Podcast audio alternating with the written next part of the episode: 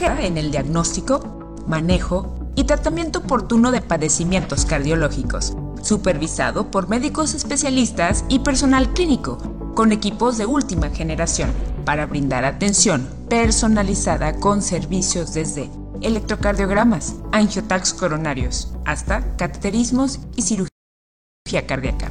En Hospital Santander, CardioGest protege tu corazón. Pues muy buenos días. Este, ya saben que a mí siempre me da tanto gusto estar aquí con ustedes. El día de hoy traemos un tema muy interesante.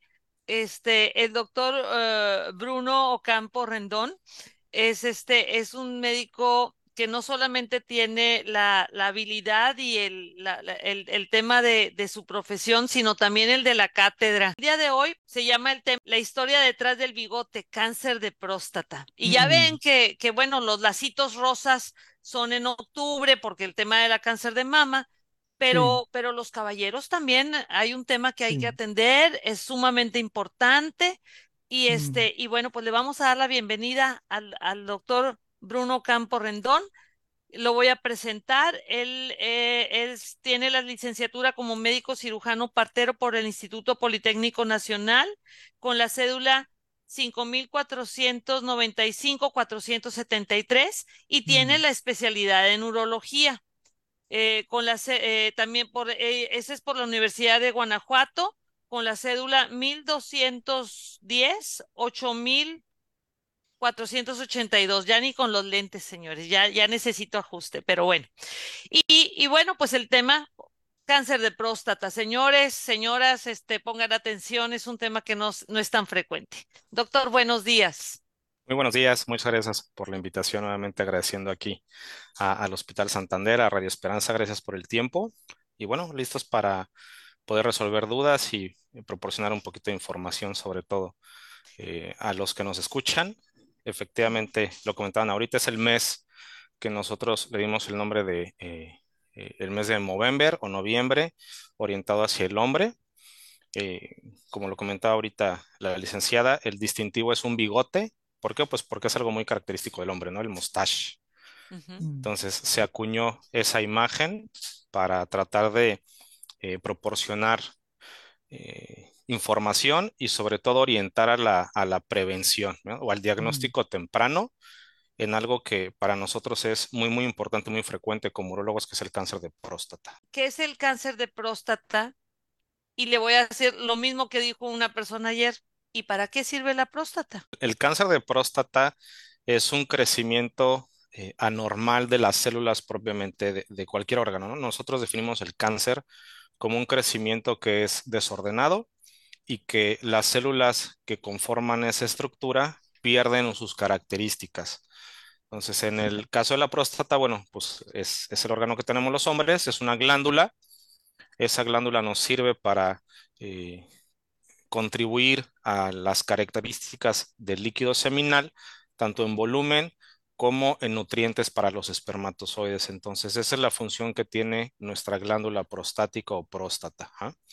Junto con otras estructuras, nos conforman el líquido que nosotros expulsamos durante una eyaculación y nos permite que nuestros espermatozoides tengan una buena calidad con la finalidad de fecundar.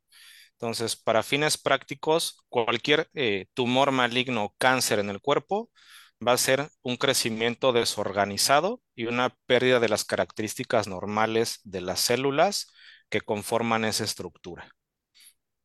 Correcto. ¿Y qué es lo que puede causar este desorden? Este, y que, y que le pongamos ya el nombre y apellido que es cáncer de próstata. O sea, ¿qué, qué es lo que altera, doctor? ¿Qué es lo que puede alterar que provoca este desorden? Eh, en nosotros la próstata es una glándula que nos va a ir creciendo a partir de los 30 años. Entonces, una vez que llegamos en promedio a los 30, la glándula empieza a crecer. A medida que vamos teniendo más edad, eh, los controles que tiene nuestro cuerpo para poder controlar eh, el crecimiento de manera armónica u organizada se pueden ir perdiendo. Entonces, una de las situaciones que vemos a medida que tenemos más edad o más años los hombres es que es más fácil que desarrollemos este tipo de cáncer. Entonces, la edad es un factor. Mientras más edad, más factible va a ser que nosotros la podamos desarrollar. ¿Cuáles son estos? Que nuestro papá tenga cáncer de próstata, esa es una herencia que nos van a dejar a los hijos o que vamos a dejar si lo desarrollamos. Las mamás con cáncer de mama eh, dan una herencia también a los hombres de favorecer la, aparición de cáncer de próstata y eh, la gente que tenga descendencia afroamericana. Son las tres circunstancias donde nosotros consideramos que un hombre puede desarrollar un tumor maligno a una edad más temprana. Eh, sin embargo, todos los hombres que vamos teniendo más edad, eh, mientras más años cumplamos, más riesgo vamos a ir teniendo de poder desarrollar esta enfermedad. Entonces, actualmente en las personas de más de 80 años, se considera que eh, prácticamente si nosotros buscáramos de manera intencionada un tumor maligno de la próstata, lo vamos a encontrar. Entonces va completamente relacionado con la edad. ¿En qué momento nosotros definimos eh, eh, la, característica de un cáncer o un tumor maligno? En el momento que esta enfermedad tiene un crecimiento que es rápido. En, cáncer de próstata principalmente es lento, aunque, aunque el cáncer como tal se define como un crecimiento más rápido. Es una, una situación que vemos particularmente en próstata. Es, un cáncer que suele crecer lento. Entonces, eh, suele afectar otras estructuras, otros órganos, ya sea que estén alrededor o a distancia. Eso es lo que caracteriza a un cáncer. El cáncer suele fugarse del órgano en el cual se inició y puede afectar a distancia o metastatizar, le llamamos nosotros. Correcto. Bueno, pues es este, creo que estamos despertando el interés en algunos de los que nos están escuchando, porque este, fíjese que yo pensaba que el tema era de edades mayores, pero usted dice que empieza el tema a crecer el, la próstata a los 30 años. O sea, realmente, ay, pues yo pienso en un, en, en un, pues yo todavía le digo jóvenes, este, a un joven de 30 años, ¿verdad? y, pienso que, que, este, pues ya, ya empieza el tema de, de, pues el envejecimiento de las células del, del, cuerpo en algunos aspectos. Y en el tema, pues es la posibilidad de, no es la posibilidad, es que crece. Independientemente de que vaya a degenerar o no en un cáncer, la próstata va creciendo. Así es. ¿Y eso mm. tiene algún efecto eh, directamente en la función de este sexual del, del, de los caballeros? Eh, sí, cuando hay un crecimiento importante. Generalmente a los 30 años nosotros ni siquiera nos damos cuenta que nos va creciendo, ¿no? Vamos teniendo más edad y la próstata a medida que va creciendo más puede generar algunas incomodidades. Eh, hay, situaciones que se nos van a presentar en esta glándula. la próstata nos crece. Eso es en, en todo hombre que tenga gónadas funcionales, son unos testículos que funcionan, la factura que nos pasa el cuerpo es que nos crezca la próstata. La próstata se puede también inflamar, se puede infectar y se puede eh, producir un cáncer. Son situaciones que vemos. Cuando la próstata se inflama o se infecta, suele darnos molestias que son molestias urinarias puede haber repercusión en la parte sexual. Es frecuente que pacientes que tienen un proceso inflamatorio o infeccioso de la próstata van a tener molestias para orinar, como puede ser ardor, que el chorro pierda fuerza o potencia, que en ocasiones eh, salga un poco más grueso, otras más delgado, que pueda haber goteo al final de, la micción, o que quedan con esa sensación de querer seguir orinando y ya no orinan, o tienen que hacer una pausa. hay, hay hombres que cuando los vemos nos dicen, bueno, yo siento que ya terminé de orinar, pero si me regreso a mi trabajo, este, siento el chorrito, ¿verdad? Que entonces tengo que regresar y ya como que tengo que pujar para que vacíe completamente, o me quedo con la sensación de querer seguir orinando, me espero ahí un ratito, pero veo que ya no sale nada, entonces bueno, ya me, voy tranquilo. La cuestión con el cáncer es que habitualmente no nos genera ninguna molestia, ningún síntoma, hasta mm. que tiene un proceso ya avanzado. Un paciente que llega con nosotros o un hombre que llega con nosotros ya con síntomas importantes eh, y que el, origen es un tumor maligno, eh, ya solemos ver tumores que son avanzados, donde las opciones que podemos ofrecer de tratamiento se nos limitan mucho con la intención de ser tratamientos curativos. Entonces, en próstata, el cáncer no da molestias. Puede ser una persona sana, y sana me refiero a que tengamos buenos hábitos de alimentación, gente que es deportista, laboralmente muy activa, es gente fuerte, eh, no dependen de, ninguna situación, no son diabéticos, no son hipertensos. Y de repente, eh, cuando nosotros les decimos que tienen un cáncer, incluso es difícil de aceptar porque yo me considero sano. Entonces, si yo llego a un lugar donde me dicen, bueno, pues mira, tienes una alteración en una sustancia que se llama antígeno prostático, que nos da un indicativo de que puede haber un crecimiento maligno y el paciente se cuida y no tiene ningún dolor, no tiene ninguna molestia, este, somos escépticos, ¿no? Al decir, bueno, pues ¿cómo voy a tener un tumor maligno si yo no fumo, yo no tomo, yo no me excedo, eh, cuido mi dieta, hago ejercicio, eh, estoy en la mejor etapa de mi vida, me siento más fuerte. Este, entonces, pues, ¿de dónde salió esto? ¿O por qué lo tengo?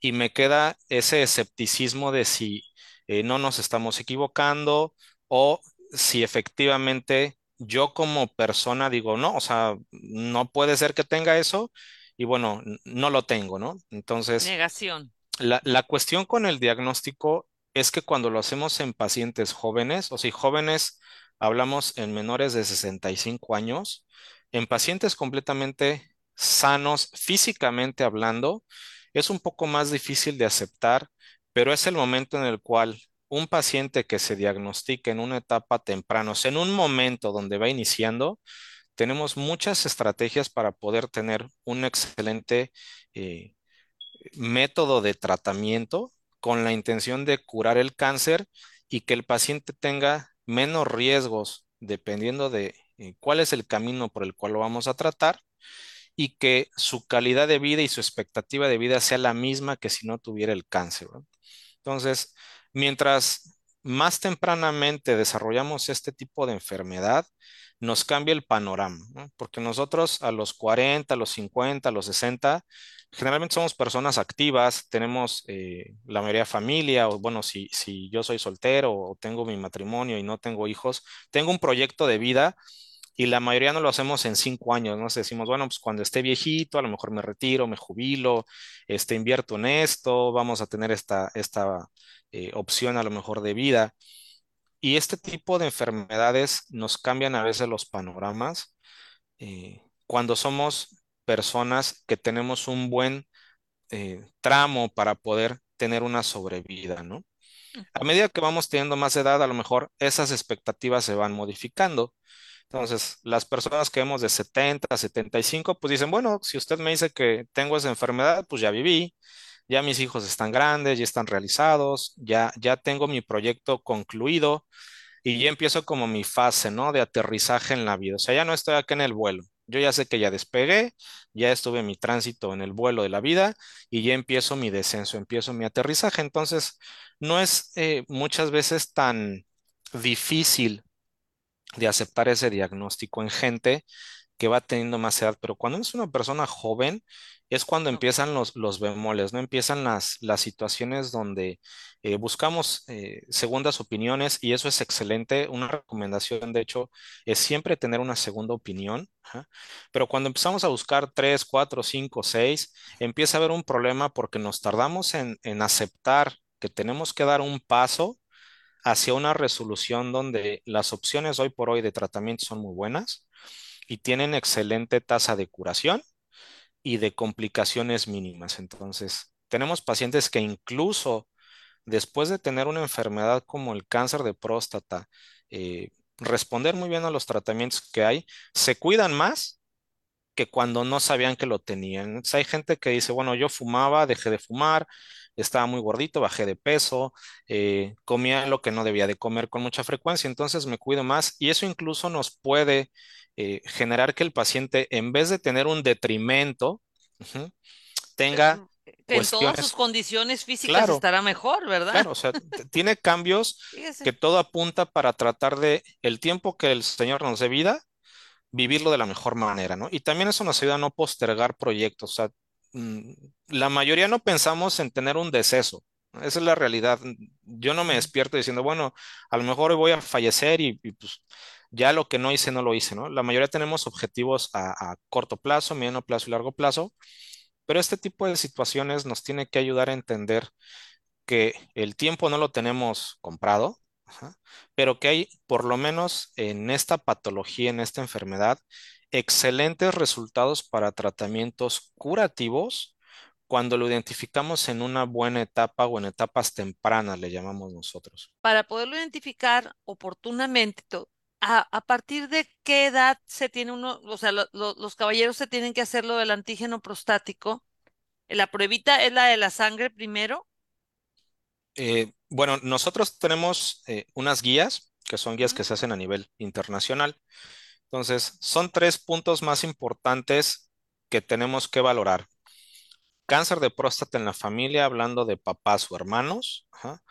Cáncer de mama.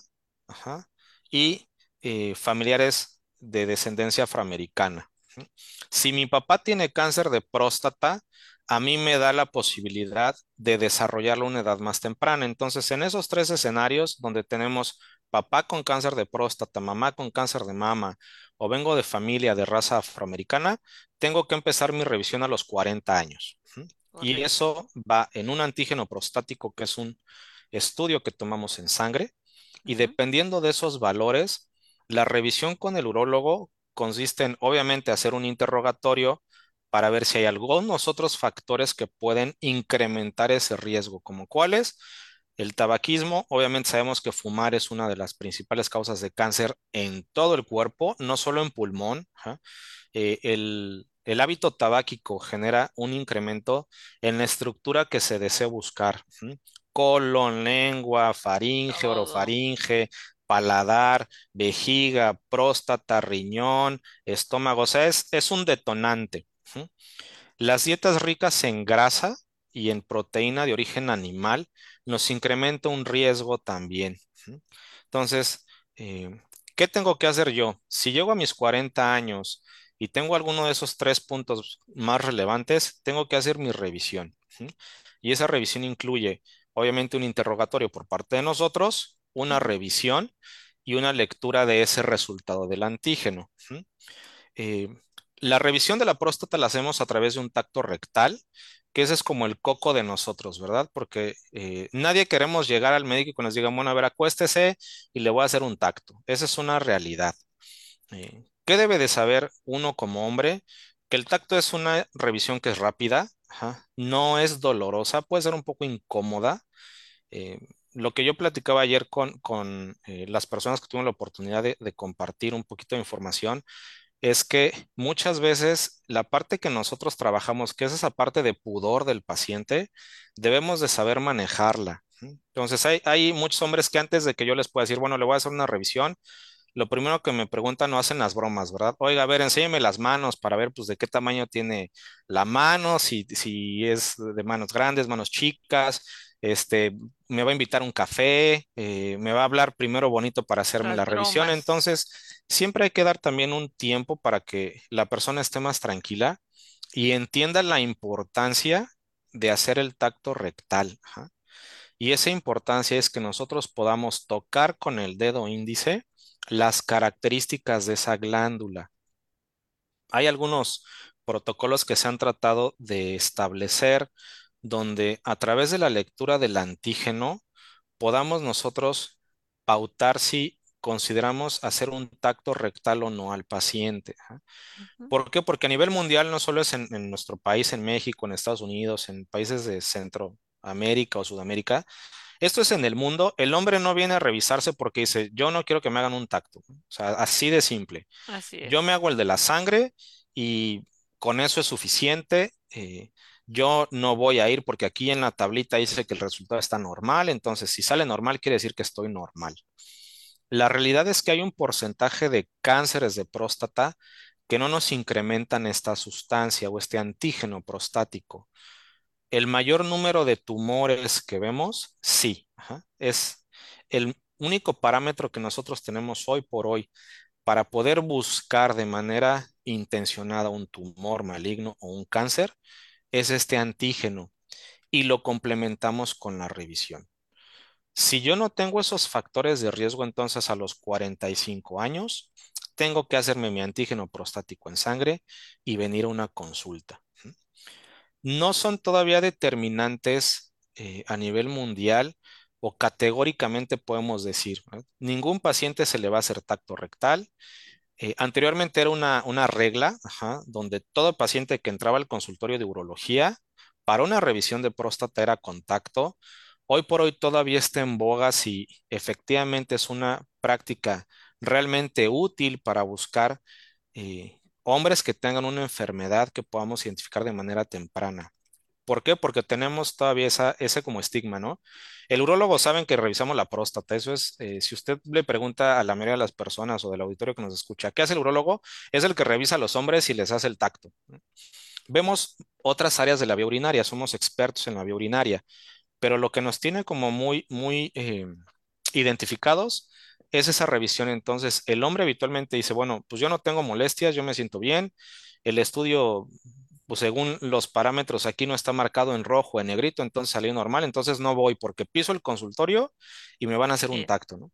Entonces, a los 40 años, un paciente con esos factores de riesgo tiene que venir a una valoración, eso es lo ideal, y si no, a los 45 empezamos la búsqueda intencionada. Esa es la finalidad que nosotros tenemos con esas dos estrategias, el antígeno prostático y el tacto rectal es buscar de manera intencionada un cáncer en un paciente que tiene una calidad de vida normal, que él se siente bien, que no tiene ninguna enfermedad aparente y que anda, como todos nosotros, haciendo sus actividades de la vida cotidiana. Perfecto, bueno, creo que es el momento de la pausa que hacemos a mitad de la transmisión. ¿Es correcto? Así es, así es, licenciada. Pero vamos a compartir antes los números telefónicos para que nuestros amigos Radio Escuchas puedan marcar si gustan y hacer cualquier pregunta sobre este tema que es tan interesante y tan importante para nosotros los hombres. Así que te animamos, querido amigo Radio Escucha, localmente, si estás en el Valle de Texas, marcar al 956 380 3435 dentro de los Estados Unidos, fuera del área local, 1866 382 3435 y dentro de la República Mexicana al 800-099-0333. También nos puedes escribir a nuestro número de WhatsApp 956-271-8300. Vamos a una pausa musical en este momento. Les invito a escuchar el tema que se titula Te doy gracias.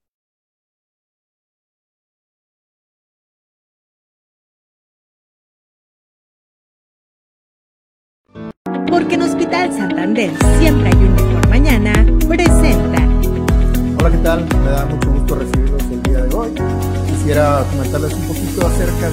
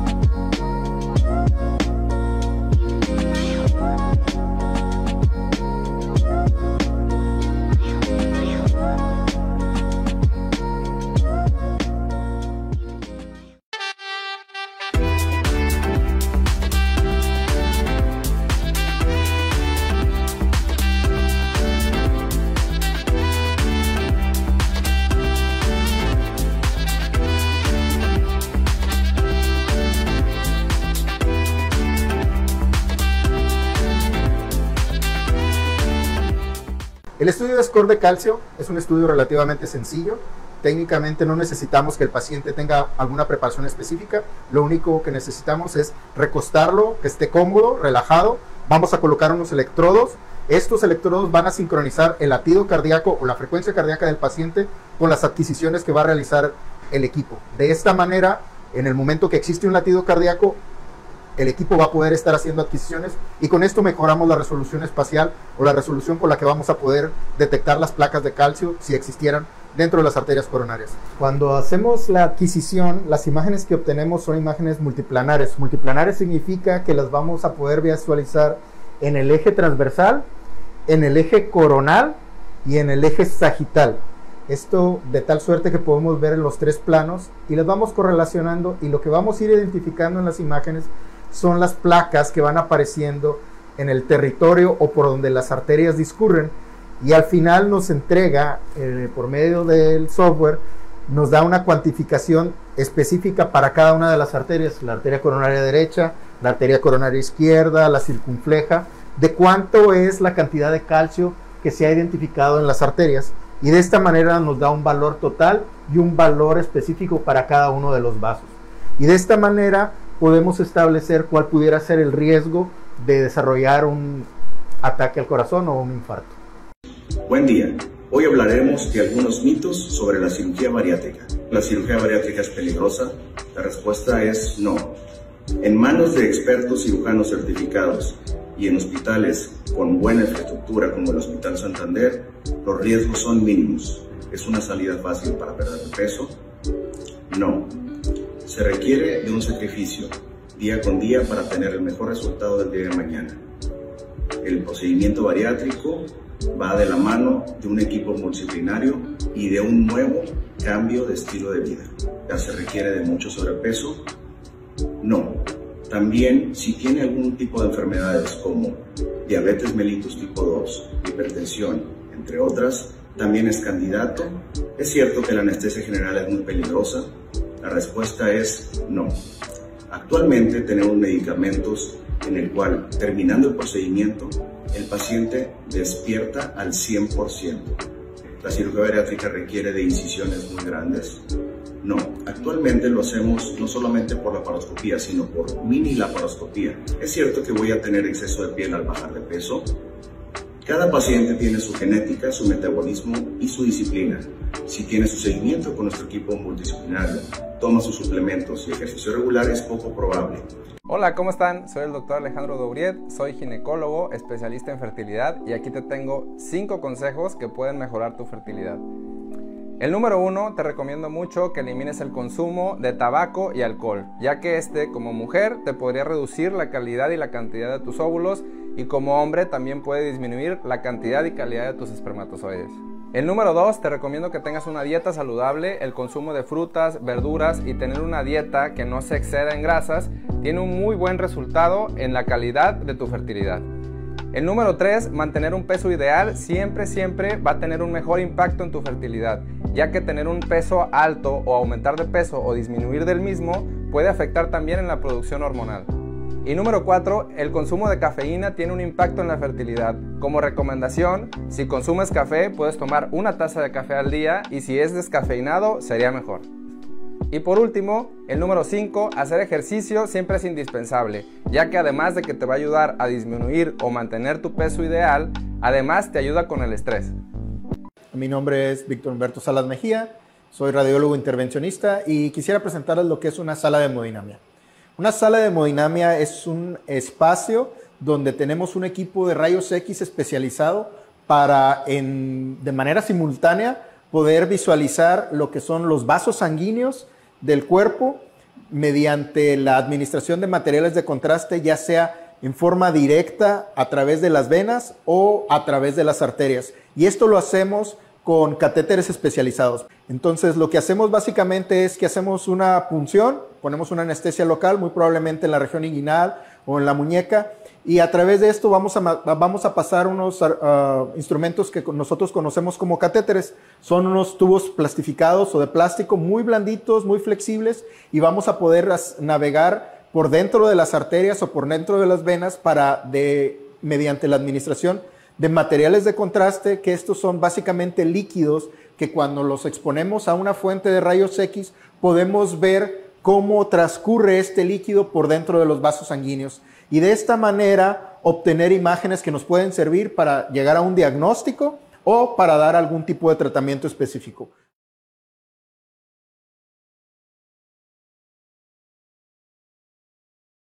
Bueno, doctor, eh, yo le quería preguntar, eh, ¿qué, qué sucede que vamos a pensar que en el antígeno salió un numerito que, que les hace pensar que debe hacerse un, un, un, tema de tacto rectal y que evidentemente ustedes ya, ya lo pueden confirmar, que sí eh, identifican que hay una alteración en la próstata? Este, ¿cómo, cómo es el tema? Ahí ustedes ya con eso pueden identificar si es un tema, está en etapa inicial o ya está más avanzado, o cómo es que identifican el, el, el estadio de, de, de, de, vamos a hablar ahora sí, de un cáncer. Este, bueno, e, en ese escenario, cuando nosotros tenemos a nuestro paciente, ¿ah? si eh, durante la valoración, ya sea con el antígeno, que tenga eh, unos parámetros donde habitualmente al tener esos valores eh, nos orienta mucho a que pueda tener un tumor. Y en mi revisión de la próstata, yo no siento nada anormal. Puede ser que mi paciente ya tenga un tumor y nosotros no lo podamos identificar con la revisión. Ah, Entonces, mandamos ese paciente a un estudio confirmatorio que se llama biopsia. Se tiene que tomar unos pedacitos o unos fragmentos de unos segmentos de la próstata. Eso se manda a analizar con un patólogo y ellos son los que nos determinan si hay o no un tumor. En el otro escenario donde un paciente pueda tener un antígeno normal, pero hay pacientes, por ejemplo, fumadores que nos incrementa el cáncer, la gente que consume mucha carne, eh, que tienen dietas ricas en grasa o que tienen algún factor de riesgo.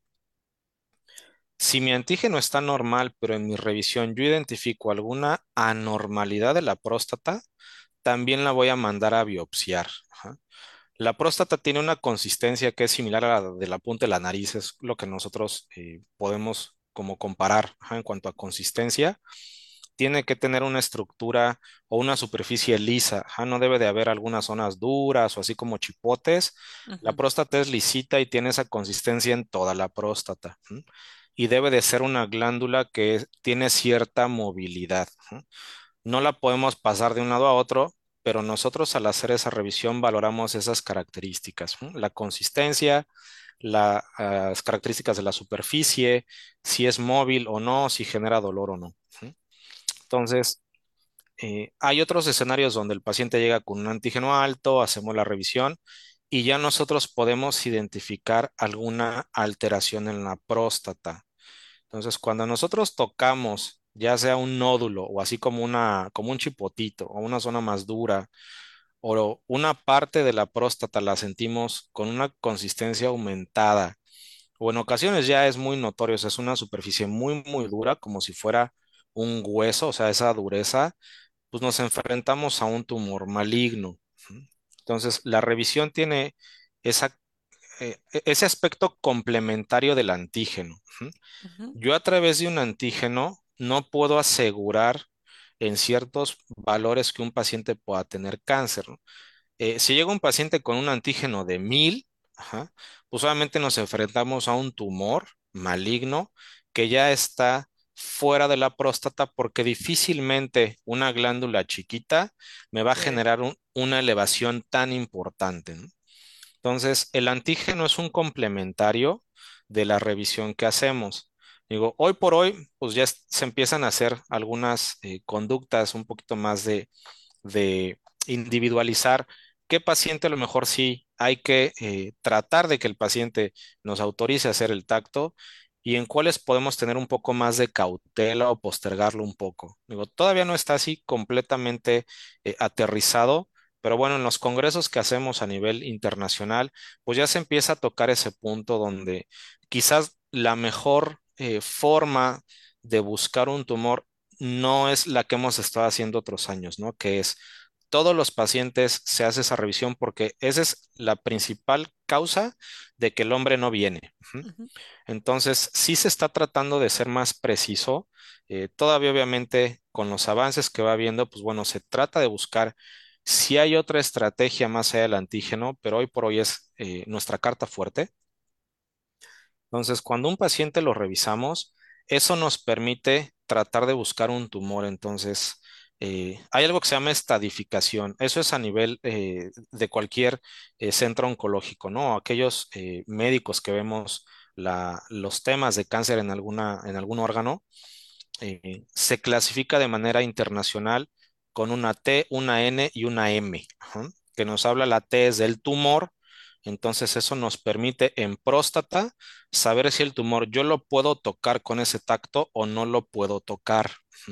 Entonces, hay, un, hay una clasificación o un grupo de esa T donde el tumor puede estar subclínico. ¿Qué quiere decir? Que en mi revisión yo toco una próstata normal, pero al hacer una biopsia me aparece que tiene un tumor. Y habitualmente eso nos traduce que el tumor es pequeñito y que está dentro de la próstata. Cuando ya el tumor es más grande, yo lo puedo tocar entonces, a medida que se incrementa el tamaño del tumor o afecta más eh, superficie de la próstata, pues va a ser más fácil de identificar, pero eso también me va a incrementar, obviamente, el tamaño del tumor. Entonces, no es lo mismo operar un tumor chiquito que un tumor grande o un tumor que avanza fuera de la próstata. Entonces, eh, en esos escenarios, la forma que nosotros tenemos de diagnosticar un tumor es con una biopsia que nos confirma lo que yo estoy tocando. Y hacemos unos estudios que se llaman de extensión. Tenemos que buscar si ese tumor está dentro de la próstata o nosotros le llamamos órgano confinado. Está la próstata y está ahí adentro. No se me ha salido. O si ese tumor ya se fue a otra estructura, ya sea alrededor de la próstata o a distancia. Entonces, la próstata tiene, o el cáncer de próstata, no la próstata, el cáncer de próstata, el primer lugar donde se suele ir es a, unas estructuras que se llaman ganglios linfáticos, que son eh, unas estructuras de defensa que tenemos todas las personas y que algunos los podemos tocar, como los del cuello, cuando nos enfermamos de la garganta, por ejemplo, a veces tocamos aquí unas bolitas, o atrás de las orejas, esos son ganglios que se inflaman, se hacen más grandes y los podemos tocar. En mama, por ejemplo, por eso la revisión de mama incluye el hueco axilar y hacia arriba de la clavícula y abajo, porque son zonas donde esos ganglios se pueden alterar. En próstata no los podemos tocar porque están en la pelvis. Entonces no es accesible a nuestra revisión, pero tenemos herramientas que nos pueden ayudar. Y eso es un estudio tomográfico. Ah, y el otro lugar donde la próstata se va con mucha frecuencia es a hueso. Son los dos sitios donde el cáncer se suele eh, fugar cuando sale de la próstata. Entonces, hacemos mm. un estudio que nos permite una revisión del hueso, porque el hueso no lo podemos nosotros identificar si es un hueso normal o no a través de una revisión en un consultorio y los ganglios tampoco los podemos tocar, entonces complementamos con esos dos estudios. Mi pregunta es en este sentido, yo tengo un hijo de 30 años, entonces por la información que está dando el doctor, entiendo que él pues ya tiene, tiene la posibilidad de empezarse a, a prevenir y en cuánto tiempo él tendría que empezar a, hacerse algún estudio, número uno. Y dos, ¿cómo podemos prevenir esto en los varones desde que son pequeños? Si es posible darles alguna información. Sí, claro. Eh, de manera estándar, eh, si usted no tiene cáncer de mama, su esposo no tiene cáncer de próstata y no tienen descendencia afroamericana, su hijo a partir de los 45 años iniciaría su revisión para buscar si eh, se presenta esta situación. ¿Cómo podemos eh, proteger o disminuir esos riesgos? Uno, pues es una dieta que sea baja en proteína de origen animal, eh, que consumamos más frutas y verduras. Eso es como una recomendación estándar. en la cuestión de, de tumores, ninguna guía del tumor que sea nos va a recomendar que comamos más grasa, más carne, más alcohol, ¿no? Todas nos van a quitar eso o nos van a disminuir y nos van a incrementar el número de frutas y verduras. Particularmente en la próstata, eh, lo que se ha comprobado que nos puede disminuir la posibilidad de desarrollarlo o que nos va a retrasar la aparición de esta enfermedad, a lo mejor a una edad donde ya pues a los 80 a lo mejor yo ya ni siquiera voy a ir al urólogo, es tener 21 eyaculaciones al mes. ¿Por qué? Porque la próstata es el líquido que produce.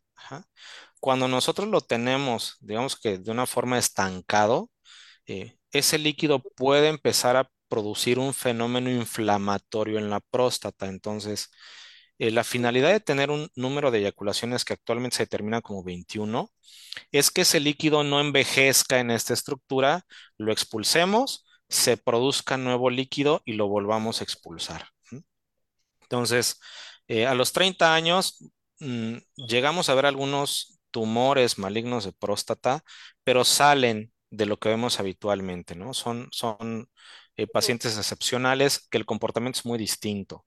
Entonces, no hacemos una revisión antes porque hasta el momento la edad donde vemos que se puede desarrollar el cáncer y que vamos a buscarlo de manera intencionada en una, en una eh, etapa inicial o temprana es entre los 40 y 45. A mí me, me da un gusto, me da un gusto que estemos hablando de este tema porque son temas que, que, normalmente los caballeros no quieren escuchar o si los escuchan se hacen como que no escuchan, pero las damas sí escuchamos y somos las que a veces empujamos al, pues al, al, al esposo o a la pareja o, o al hermano o al papá a que vayan y se hagan una revisión como que las mujeres tenemos más la idea de, de, la prevención porque venimos de un tema, pues que la mastografía y el papá Nicolau, eh, y que también son, son, les quiero decir yo a los caballeros, también es incómodo para uno, no crean que, que uno va como si fuera este a mm. divertirse. No, no lo es, es mm. incómodo, pero más vale un momentito de incomodidad para una detección en un momento dado oportuno o para tener la tranquilidad de que uno está bien por un periodo de tiempo, porque esto es, nosotros este, vamos cada año. En el tema de los caballeros, yo le pregunto al doctor, cada cuándo los, cada cuánto tiempo es recomendado que se realicen un antígeno prostático o, o, que ya vayan al urólogo. ¿Es también una vez al año o cómo es el tema, doctor? Actualmente se, se eh, puede hacer de manera anual o cada dos años, dependiendo de, de, nuestra revisión, en nuestra charla con, con nuestro paciente. Si identificamos algún factor de riesgo o el antígeno está entre ciertos parámetros, nosotros podemos eh, dar anuencia a que nuestro paciente se revise dentro de dos años. Entonces, efectivamente, la, mujer tiene más la, la cuestión de prevención, porque también la, dinámica eh, anteriormente era muy enfocada a la mujer. O sea, la, realidad es que donde falta la mamá, la dinámica se altera más que donde falta el papá. O sea, en, los estudios que se hacen a nivel mundial, las cuestiones de salud se han orientado más a la madre porque se altera más el núcleo. Sin embargo, bueno, eh, a raíz de que, de que, la mujer también participa más activamente en las cuestiones laborales, de que el hombre está más eh, implicado en la crianza de los hijos y, del cuidado también de la, pareja, se va tratando como de nivelar, ¿no? Entonces ahí empieza la, cuestión de, hacer este tipo, por ejemplo, de, charlas, este tipo de eh, eventos que se hacen una vez al año, que es en este mes de noviembre, porque también se busca que el hombre incluya esa prevención. Nosotros consideramos que el, el hombre, o sea, el, hombre realmente en todos los aspectos, pues también se debe de cuidar, ¿no? O sea, ¿por qué? Porque al final nosotros, y es una realidad, al paciente que tiene un problema de próstata temprano o avanzado, le vamos a hacer una revisión que incluye un tacto rectal. A veces son eh, hombres ya de cierta edad o de edades más avanzadas que fueron muy renuentes, pero cuando ya tenemos una situación de salud grave o delicada, el familiar nos da luz verde. Ellos nos dicen, mire doctor, pues mi papá no quiere hacerse la revisión, pero si usted se la tiene que hacer, hágasela. prefiero que se la haga ahorita, aunque sea regañadientes, pero que me pueda decir hacia dónde nos vamos a dirigir, porque los escenarios cambian. Eh, nosotros estamos a lo mejor muy acostumbrados a decir, pues de algo me voy a morir. Y, tenemos mucho esa, idea de las telenovelas o de las soap operas o de las películas, ¿no? Donde yo estoy grave, pero estoy tranquilo en mi casa o en la cama de hospital y, solo cierro los ojos y dejo de respirar. Nos enfrentamos a escenarios muy tristes donde el paciente y el familiar sufre. Y sufre el paciente de dolor, sufren pérdidas económicas porque a veces eh, los tratamientos a medida que se avanza más en esta enfermedad suelen ser más costosos. Entonces, yo, si quiero a mi familiar o me quiero yo, pues va a haber un punto en el que me tengo que atender. Entonces, la realidad es que todos los pacientes que llegan con nosotros en algún punto de esta enfermedad, ya sea que lo busquemos de manera intencionada o no, vamos a terminar haciendo una revisión. Entonces, siempre es más alentador decirle a un paciente, yo identifico en su revisión una normalidad que vamos a buscar si es un tumor y que podemos ofrecer otras estrategias, que cuando el paciente llega con mucho dolor, llega sangrando, no puede orinar, este, al final el paciente que no orina nos va a decir, hágame lo que me tenga que hacer, pero necesito orinar. O sea, eso es lo que me tiene postrado. Tengo que orinar y no puedo orinar, doctor. ¿Qué me va a hacer? Primero un tacto, hágamelo. O sea, no me interesa ahorita lo que usted me pueda decir de que si me hice o no me hice. No puedo orinar y estoy en un grito de dolor porque todos los que nos hemos aguantado las ganas de orinar, da dolor. Mi pregunta es este, yo fui a hacerme mi revisión anual eh, de próstata, me la hacían como dice usted con un antígeno y salía que estaba inflamada.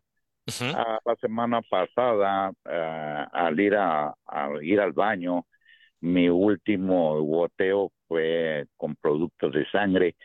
Mm, ok, fui al doctor, me hicieron un eco y dice que es próstata calcificada no entiendo yo, yo sé que mi pregunta es muy amplia, pero eh, ¿a qué se refiere con próstata calcificada? Ok, la, la próstata este, tiene... Me mandaron con un urólogo, pero mi cita está hasta el 18 de diciembre. Ok, ¿y ya no volvió a presentar sangradito durante la, la micción? Ah, bueno, déjeme decirle que a simple vista no, me hicieron un análisis en, de orina y sí salió con, con ah, restos de, de sangre. Sí, hay algo que se llama microhematuria o es un sagrado muy, muy escaso y eso solo se ve en un estudio de orina y no lo vemos a simple vista y hay algo que se llama macrohematuria o hematuria macroscópica, que es la que vemos. Entonces, sí puede haber un sangradito eh, leve o escaso que nos va a arrojar eh, los parámetros en el de orina sin que nosotros podamos ver una anomalía en, la forma de orinar. Respecto a las calcificaciones, la próstata tiene unos conductos, que es a través de donde expulsamos el líquido. Esos conductos se pueden hacer unas piedritas pequeñas que se llaman calcificaciones y se ven en un eco. Entonces, las próstatas calcificadas es eh, algo que vemos con mucha frecuencia porque a medida que vamos teniendo más edad, esos conductos que manejan líquido se empiezan a hacer unos conductos más sólidos. Entonces se ven, literal, cuando nosotros operamos próstata, salen piedritas, así muy chiquitas, pero salen piedritas de la próstata. Entonces, eh, hay algunos fenómenos que pueden generar sangrados. La próstata cuando se inflama puede haber un poco de sangrado. Eh, puede generarse también procesos infecciosos que también nos pueden generar esto. Eh, lo importante es si tiene su cita y usted no tiene algún dato de alarma como fiebre, que tenga dificultad importante para orinar, este, bueno, acudir a su cita para su revisión. Como de parte del hospital, ya saben que el tema de lo que nosotros venimos siempre a presentarles es un tema de prevención, de, de, de que les llame la atención precisamente para que se revisen, revísense donde quieran. Aquí están las puertas abiertas, ya saben, estamos a cuatro cuadras del Puente Internacional Hidalgo este, si tienen alguna duda, pueden llamarnos a través de nuestras redes sociales. Estamos en Facebook, en Twitter, en TikTok, etcétera, etcétera. Desde todos lados se nos pueden encontrar como Hospital Santander. Y este, y bueno, el tema es, este, no lo dejen para mañana. La verdad, este, hay que atenderse lo más pronto posible, darnos cuidado. Este es el motor que tenemos y aparte la espiritualidad y la mente es muy importante, pero este motorcito tiene que funcionar para poder hacer todo lo demás. Doctor, lo dejo para que usted nos despida a todos. Pues agradecer la invitación y sobre todo eh, platicarle a, los hombres y mujeres que están escuchando aquí en nuestro auditorio que tenemos eh, la posibilidad de buscar de manera intencionada una enfermedad que a nivel mundial nos trae asoleados, ajá, es una de las principales causas de muerte en los hombres, es el segundo cáncer más frecuente en el hombre, entonces hay muy buenas estrategias y quitarnos a lo mejor ese miedo de que eh, venir a una revisión va a ser sinónimo de, que vamos a, tener una revisión rectal, no va a ser así, se tiene que valorar bien el escenario y entender que también los hombres nos tenemos que cuidar y sobre todo hay opciones para prevenir. Mm. Entonces, eh, nuevamente agradecidos, cualquier duda que tengan vamos a darle seguimiento y estamos aquí para servirles.